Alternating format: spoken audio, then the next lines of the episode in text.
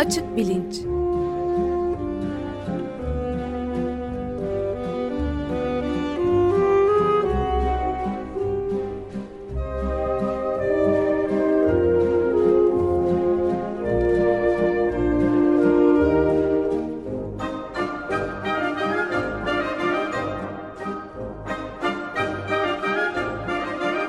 Güven Güzeldere ile bilim ve felsefe sohbetleri.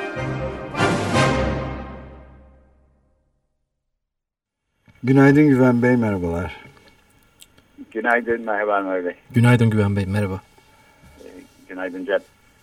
Ee, bir gene ara e, bir ufak bir sapma yapıyoruz ve normal e, şeyin dışında programımızın çerçevesinin dışında Shakespeare'i devreye sokuyoruz.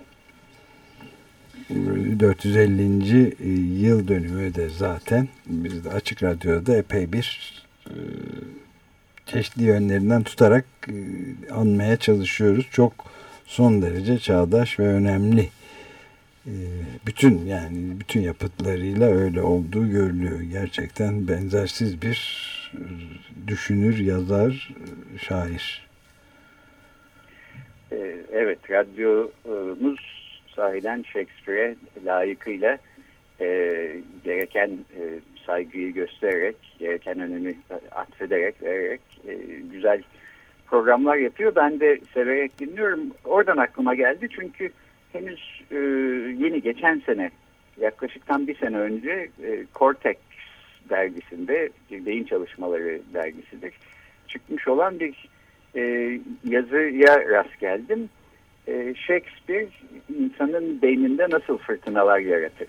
E, beyin görüntülemeden e, yeni öngörüler diye bir e, makale. E, bu aslında bir anlamda e, doğa bilimlerinin e, beşeri bilimlere, edebiyata e, bir şekilde yardımcı olup olamayacağı, ışık tutup tutamayacağı konusuyla da yani daha genel bir konuyla da alakalı bir Shakespeare programı da biz yapalım açık bilinçte e, diye düşündük. Çok iyi. E, biraz ondan bahsedeceğim.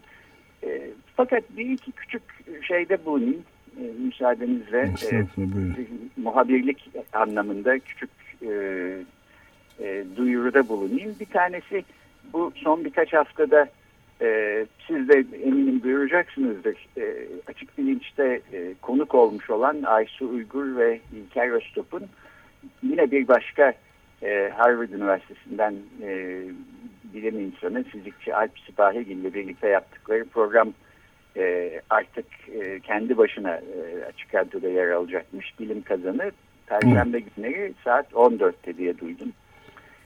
E, açık bilinci e, dinleyenler e, o programdan da eminim çok hoşlanacaklardır. Onu bir anons etmiş olayım dedim. Öyle söz vermiştim Aysu ile İlker'e. E, geçen hafta bahsetmiştik. E, Orta Doğu Teknik Üniversitesi'nde e, Öğretim Elemanları Derneği'nin bir toplantısı vardı. Dünyada Bilim, Türkiye'de Üniversite diye. E, çok güzel konuşmalar oldu. Bir e, sonuç bildirisi de sonunda hazırlandı. E, bugün yarın web sitelerine e, konacaktır. E, bu öğretim öğretim üyeleri, e, öğretim elemanları derneği bence çok önemli bir iş yapmaya çalışıyor. E, oed.org.tr adresinden ulaşmak mümkün. E, bunu da orada duyurmuş olayım. E, o toplantıda da Ali Bilge ile karşılaştık. Evet bahsetti bize Ben de. yıllardır kendisini dinliyorum pazartesi günleri fakat hiç yüz yüze karşılaşmamıştık. Böylece tanışmış olduk.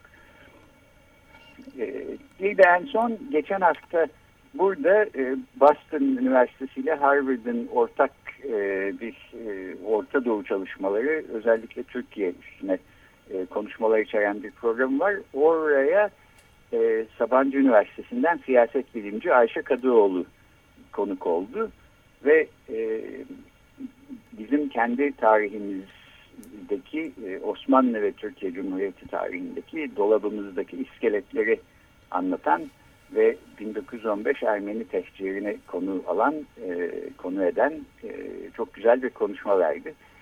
E, Radikal 2'den e, aşina olan e, dinleyicilerimiz vardır. E, bir yazıya dönüp e, Radikal 2'de e, çıkar diye umuyorum. Evet, e, Ayşe Kadıoğlu Açık Radyo dinleyicilerinin de e, yakından bildiği isimlerden biridir. Sık sık e, programlarımızda yer alır. Hem konuk olarak hem de zaman zaman destek zamanlarında gelip program yapmışlığı da vardır. Evet. Evet ben de benim de dinlemişliğim var. Çaldığı güzel şarkıları falan destek programlarında. Evet. Ee, peki e, Shakespeare'e dönelim.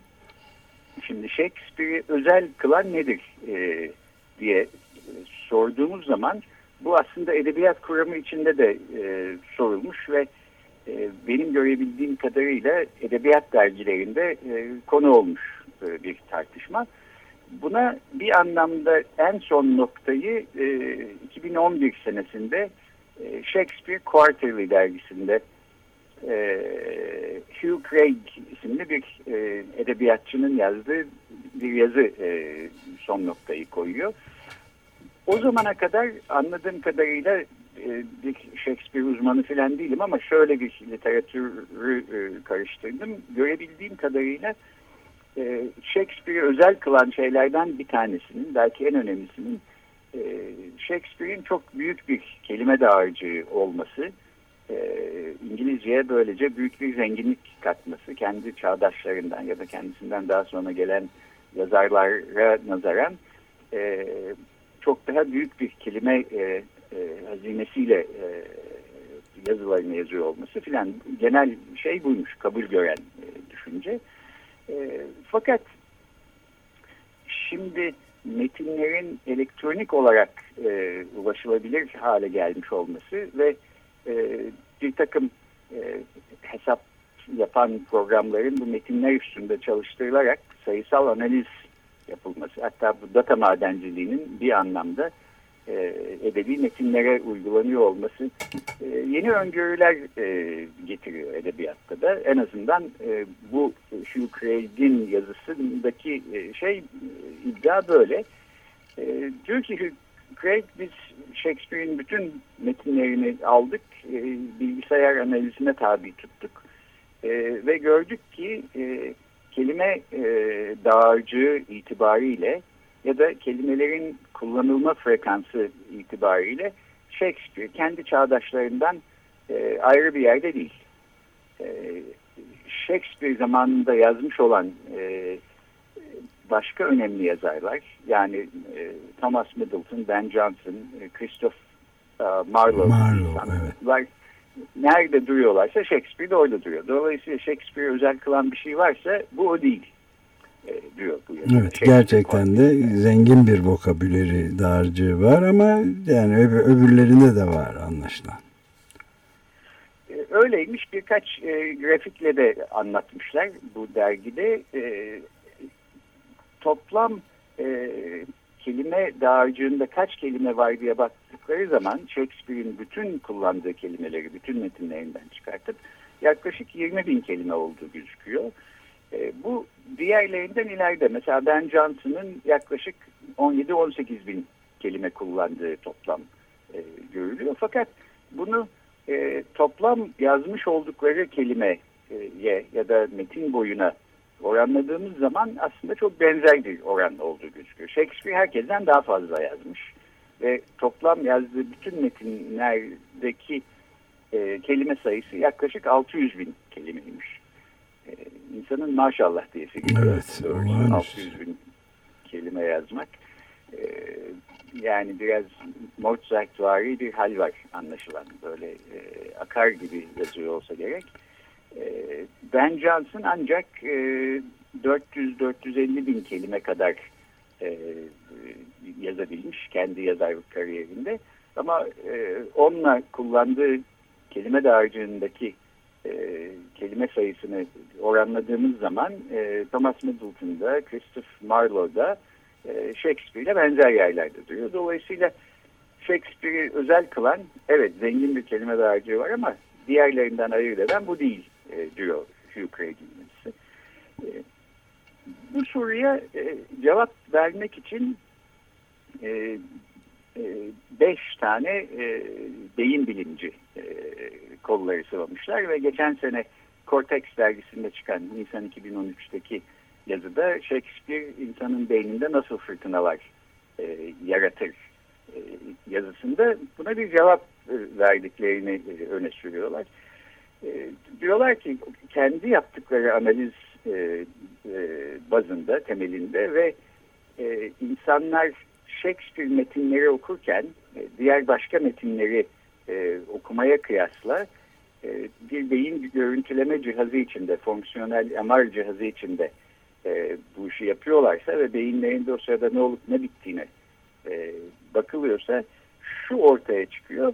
E, Shakespeare'in kullandığı bir takım e, dil bilgisel e, oyunlar, manipülasyonlar var. Bunların da e, birkaç tanesinden bahsediyorlar. En başında da e, functional shift e, adını verdikleri bir manipülasyon var. E, işlevsel kaydırmaca e, diye belki çevirebiliriz. E, isimleri e, fiil olarak ya da e, sıfatları isim olarak kullanmak. Yani kelimeleri e, kendi e, sıradan e, olağan işlevlerinin dışında bir işlev yükleyerek e, kullanmak. Shakespeare'in e, çok kullandığı ve e, kendi çağdaşlarına e, göre bir çığır açıcı şekilde kullandığı bir e, yöntemmiş. E, buna maruz kalan e, okurların beyninde büyük fırtınalar koptuğunu e, söylüyor bu beyin bilimciler. E, mesela bir örnek e, vermişler. E,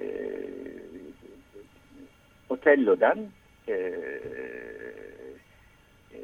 Iago Otello ile konuşuyor ve karısı Desdemona'nın e, kendisine e, sadık kalmadığını, kendisini aldattığını e, anlatmaya çalışırken e, diyor ki e, bunu İngilizce okuyacağım.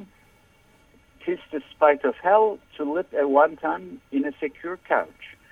E, burada e, öpmek anlamına gelen kiss yerine lip e, diyor Shakespeare. Lip aslında e, e, dudak isim olarak kullanılıyor. Fakat burada ilk kez Shakespeare e, bir fiil gibi e, kullanıyor bu ismi. E, Wanton'da e, sıfat e, fakat burada bir isim olarak onu kullanmış. Dolayısıyla böyle bir cümleyle karşılaşıldığı zaman e, anlıyoruz e, ne dediğini yazarın. Fakat anlayana kadar e, bir şaşkınlık ve beyinde e, bir ekstra çabalar e, gerekiyor. İşte e, kodet e, çekirdeği denen e, inferior frontal gyrus e, denen, e, temporal gyrus denen e, bölgelerinde beynin diğer metinleri okurken olduğuna göre çok daha büyük e, aktivasyonlar oluyormuş. E, şeyin e, Guillaume Thierry ve arkadaşlarının 2013 yılında Cortex dergisinde yayınladıkları yazıdaki e, başlıca bulgu bu. Bunu öneriyorlar. Güven Bey bir şey sorabilir miyim? Özel kılan bu e, kaydırmaca diyorlar. Ee, peki Shakespeare İngilizceden diğer dillere çevirdiğimiz zaman bu şey kalıyor mu? Bu anlam kalıyor mu? Ya da bu numara daha doğrusu kalıyor mu? Yani dudaklamak mı diye mi çevriliyor yoksa direkt öpmek olarak mı geçiyor? Yani orada... Çok güzel bir soru bilmiyorum. Aslında bunu herhalde Cevat Çapan'a falan sormak evet. Evet. E, gerekir. Orada çevirinin de önemi ortaya çıkıyor galiba. Bunu ben de düşünüyordum dün e, bu yazılara bakarken. Türkçenin aslında belki İngilizce'de olmayan e, bir özelliği de var. Bunu da bir e, dil bilimciye sormak e, gerekir. Belki e, bilmiyorum kime Boğaziçi Üniversitesi'nde Sumur Özsoy vardı mesela. E, değerli bir dil bilimci ona sormalı. E, öpmek yerine e, kiss kelimesi yerine e, fiili yerine lip'i Türkçe'de kullanmaya çalıştığımız zaman e, dudak e, ya da dudakmak değil dudaklamak e, diyoruz. Aslında birisinden bir fiil üretmiş oluyoruz orada. E, ve bu anlamda belki İngilizce'de olmayan bir şey yapmış oluyoruz. İngilizce'de olduğu gibi kullanıyor Shakespeare. Bir tek lip, e, to lip e, diye e, kullanıyor. E, Türkçe'de isimden bu şekilde fiil üretmek e, sonuna gelen bir ekle mümkün. Bu aynı şekilde beyinde bir sürprize yol açıyor mu? Yoksa zaten havali adiyeden bir e, Türkçenin her zamanki durumlarından bir tanesi mi? E, bunu da bilmiyorum. Bu da aslında belki e, bu araştırmayı e, Türkiye'de ve Türkçe metinlerle e, yaparak e, yapılabilecek bir şey. Biz de Cortex dergisinde bir e, yazı bu şekilde çıkartabiliriz. Evet, belki e, Cevat Çapan'la da konuşma fırsatımız olabilir. Ben de bir, bir şey sormak istiyorum. E, daha doğrusu bir şey söyleyip bir de soru sormak istiyorum. Yani bu e, Can Yücel çevirilerinde e, özellikle e, şeyin e, Can'ın deminki sorusundan kalkarak e, çok tabii Türkçenin de e, Can Yücel gibi çok değişken, kıvrak bir şekilde kullanan bir şairin e, çevirilerinde aynı çarpıcı etkide olabiliyor. Mesela işte 66. sonede e, o, o kız olan kız Erdem dağlara kaldırılmış, ezilmiş, hor görülmüş, el emeği göz nuru diye geçen bölüm mesela yani Shakespeare'in orijinal yazdığı kadar güçlü ve farklı fırtınalar yaratmaya elverişli gibi gözüküyor. Yani Bence. çevrildiği dönemi de andıran e, şeyleri de görebilmek mümkün. Evet. İmgeleri. Bir, e, bir, bu bir yani benim yorumumdu. E, bir de e, şey ilginç aslında bu sözünü ettiğimiz sizin sözünü ettiğiniz araştırmada beyinde yaratan fırtınalar konusunda Joe Rom iklim bilimle uğraşan çok önemli simalardan birisi gazeteci aslında Joe Rom bir kitap yayınladı metafor e, daha doğrusu e, retorik sanatı üzerinde ve Shakespeare'in e, retorik okulunun en önemli öğrencilerinden biri olduğunu ve dilin büyük gücünü de aslında ta işte ki, kitabı mukaddesten yani İncil'den Tevrat ve İncil'den aktarılan çeşitli kelime oyunları, metafor başta olmak üzere bin bir türünü çok iyi bildiğini ve bu yüzden çok etkili olabildiğini, diğer bütün kendi çağdaş yazarları gibi olduğunu söylüyordu. O aklıma geldi bu yazıyı okuyunca yani bilimum o kelime oyunları herhalde bu fırtınalar yaratmakta çok etkili olsa gerekir diye düşünüyorum. Ee, evet ben de iki konuda da katılıyorum. Yani Can Yücel sahiden e, bu anlamda belki beyinde fırtınalar yaratmak e, anlamında Türkçeyi kullanarak e, herhalde e, Shakespeare'de yarışabilir desek e, belki çok e, abartmış olmayız. Shakespeare çevirileri de e, sahiden olağanüstü. Yani çeviriden ziyade Shakespeare'i Türkçe yeniden Söylemiş e, gibi. söylemek e, evet. gibi e, neredeyse. Bunlara tabii bakmak çok iyi olur. Ben beyin bilimci arkadaşlarıma e, hemen bu konuda şeyde bulunayım e, birkaç öneride. E, bir tek bu e, işlevsel kaydırmaca denen manipülasyon değil tabii Shakespeare'i özel kılan. birkaç yazı daha var Shakespeare'in ne yaptığını anlatan. metaforlar ve ta eski kutsal kitaplardan gelen bir takım retorik oyunları kullandığı çok açık. Oxford Üniversitesi'nden de Robin Dunbar isimli bir e, psikolog e, henüz yayınlanmamış ama e, yayınlanmak üzere sırada bekleyen bir yazısında benzer bir analiz yapıyor. Mesela e, şöyle bir e, tez öne sürüyor. E, insanlar yalnızca küçük gruplar içinde bir aradayken o grupta olmayan bir başkası hakkında dedikodu yapıyorlar diyor. Bunu gösteren bir takım çalışmaları var. Yani iki kişi bir aradayken e, ya da üç kişi bir aradayken orada olmayan birisi hakkında konuşuyorlar. Sayı büyüdükçe dört kişi olduğu zaman e, bir başkası hakkında dedikodu yapmak yerine daha genel geçer başka şeylerden konuşmayı tercih ediyorlar. 5-6 kişiye doğru grup büyüdüğü zaman e, dedikodu tamamen sona eriyor diye Robin Dunbar'ın e, bulgusu böyle. Bunu da e, şöyle açıklıyor. Bir başkası hakkında dedikodu yapmak e, biraz riskli bir şey.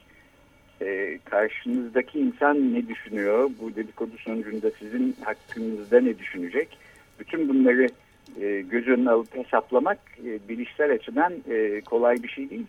E, üç kişiden fazla hale geldiği zaman e, grup e, bunun e, hesabını kitabını yapıyor olmak zorlaşıyor. Dolayısıyla insanlar e, vazgeçiyorlar. Yalnız küçük gruplarda e, böyle dedikodu e, ya angaja oluyorlar. Evet. E, Robin Dunbar'ın tezi bu. Bu tezi e, Shakespeare'in eserlerinde incelediği zaman e, şunu görmüş. E, Shakespeare bu psikolojik durumu çok farkında gibi gözüküyor ve e, bir başkası hakkında dedikodu yapıldığı ya da konuşulduğu e, durumlarda iki ya da üç kişilik küçük gruplar e, Shakespeare'in metinlerinde yaklaşık yüzde doksanında böyle bir durum e, e, karşımıza çıkıyorlar. Ama herkes de böyle değil. Shakespeare'in e, çağdaşlarından yazar Christopher Marlowe mesela bu tür dedikodu durumlarının ancak yüzde ellisinde küçük grupları insanları bir arada konuşturuyor. Dolayısıyla e, Shakespeare'in psikolog olarak da çok keskin bir gözlemci olduğu ve e, bunu oyunlarına yansıttığını öneriyor. Henüz yayınlanmamış olan ama sırada bekleyen bu e, yazısında Robin Dunbar. Evet şey de tabii ilginç geliyor insana e, bu retorik denen sanat e, yani Türkçe'ye nasıl çevrilecek tam bilmiyorum ama e, hitabet belagat, belagat belki. evet. Bilemiyorum belagat tam olarak evet. ama yani e, çok büyük bir ilim bilim e, şeyine yükselmiş ve okullarda o tedrisat olarak Shakespeare'in döneminde 16. yüzyılda e, belki de bir numarası. Bütün yani çocuklar senelerce yalnız onu okuyarak önce yetişiyorlar filan. Dolayısıyla çok büyük bir e, öğreti aslında. Ve bunu iyi evet. benimseyenlerin hepsi de iyi yazar olmuş diye de e, enteresan bir şey var. Sadece Shakespeare'in dehasını inkar etmek mümkün değil tabii ama e, bu tip eğitimin de çok önemli rolü olduğunu da herhalde e, bilmek lazım. Yani Shakespeare'in oyunlarını seyredenler kendisinin de oynadığı, yer aldığı aktör olarak oyunları seyredenlerin de hepsi aslında seyircinin de büyük bir kısmı birkaç yıl muhakkak retorik dersi görmüş oluyorlarmış. Onun için çok iyi kavruyorlar göndermeleri filan da. Öyle anlaşılıyor yani. Evet, bir takım üniversitelerde mesela e, Kaliforniya Üniversitesi Berkeley'de bir retorik bölümü ya da programı bile var. Yani Öyle mi? E, belagat e, bölümünden ya da programından mezun olmak istiyorsanız o, o bile mümkün. E, ben bir de kapatırken e, son e, daha geniş bir konu e, olarak e, doğa bilimleriyle e, beşeri bilimlerin e, ilişkileri hakkında bir şey e, söylemek istiyorum. Hı hı. E, İngiliz e, kimyacısı, fizikçisi ve aynı zamanda e, e, romancısı C.P. Snow, Charles Percy Snow bu e, 20. yüzyılın başlarında doğmuş ve e, sonlarına doğru ölmüş olan e, bir e, entelektüel. E, 1959 yılında e, iki kültür e, diye bir e, konuşma veriyor. Daha sonra bu e, bir hayli ses getiriyor bu konuşma. E, giderek e, bir kitaba dönüşüyor ve iki kültür ve bilimsel devrim e, şeklinde bir kitap olarak basılıyor. E, orada e, C.P. Snow e, iki kültürün yani doğa bilimleri kültürüyle beşeri bilimler kültürünün akademi içinden bahsediyor. Birbirine çok uzak olduklarını ve e, birbirinden hiç haberdar olmadıklarını söylüyor. Bundan yakınıyor. E, ve bir noktada diyor ki ya ben böyle gayet işte yüksek lisansları olan e, her biri kendi alanında uzman okumuş yazmış insanlarla bir araya geldiğim işte partilerde yemeklerde e, doğa bilimlerinden olmayan insanların yani beşeri ve sosyal bilimlerden olanların doğa bilimleri hakkında e, çok bilgisiz olduklarını e, görüp şaşırıyorum. Hatta birkaç yemekte mesela insanları ortadan termodinamiğin ikinci yasası nedir? İçinizden bana bunu söyleyebilecek var mı diye sorup hiçbir cevap alamadım. Bu halbuki biz doğa bilimcilere e, hiçbir Shakespeare romanı okumuş muydunuz e, ya da oyunu okumuş muydunuz e, diye sormaktan e, ibaret, sormak gibi bir şey olurdu. E, termodinamik e, yasalarından geçtim e, kütle ya da ivme gibi kavramların bile aslında ne anlama e, geldiğinin e, bilinmediğini e, düşünüyorum. Bu cehalet işte dünya çok kötüye gidiyor bu cehalet yüzünden filan falan diye böyle o, o şekilde bitiriyor. Bu kendi başına ilginç bir konu. Ben genel olarak C.P. Snow'un burada aslında haksızlık ettiğini düşünüyorum beşeri bilimcilere ve sosyal bilimcilere. Ortada bir cahillik varsa bunun neredeyse simetrik olduğu kanaatindeyim. Fakat belki daha genel olarak e, beşeri ve sosyal bilimlerle doğa bilimleri birbirlerine ışık tutacak bir şey yapabilirler mi sorusunu ilginç buluyorum. Buna belki bir başka hafta döneriz. Evet çok iyi olur. Bugün Hatta iklim e, bağlamında da çok önemli ilginç bir tartışma evet. olabilir bu yani. Ee, ben e, verimli işbirlikleri olabileceğini düşünüyorum. Bugünkü e, bahsettiğimiz yazılarda belki bir anlamda öyle denebilir. Yani evet. Shakespeare hakkında her şeyi açıklamıyor beyin bilimleri e, çalışmaları ama belki şimdiye kadar bilmediğimiz, fark etmediğimiz e, bir şeyleri görmemizi sağlıyor. E, benzer bir çalışmada Agatha Christie üstüne yapılmış. Ondan da belki gelecek hafta bahsederiz. Peki çok teşekkür ederiz Güven Bey. Ben teşekkür ederim. Görüşmek, Görüşmek üzere. Görüşmek üzere.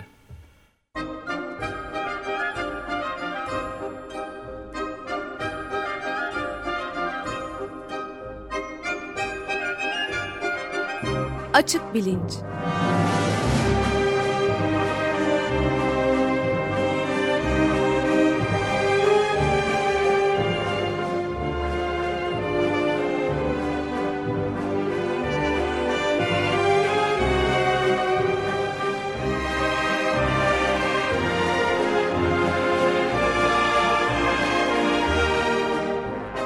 Güven Güzeldere ile bilim ve felsefe sohbetleri.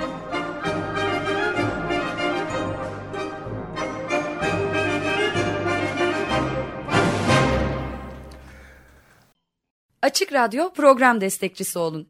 Bir veya daha fazla programa destek olmak için 212 alan koduyla 343 41 41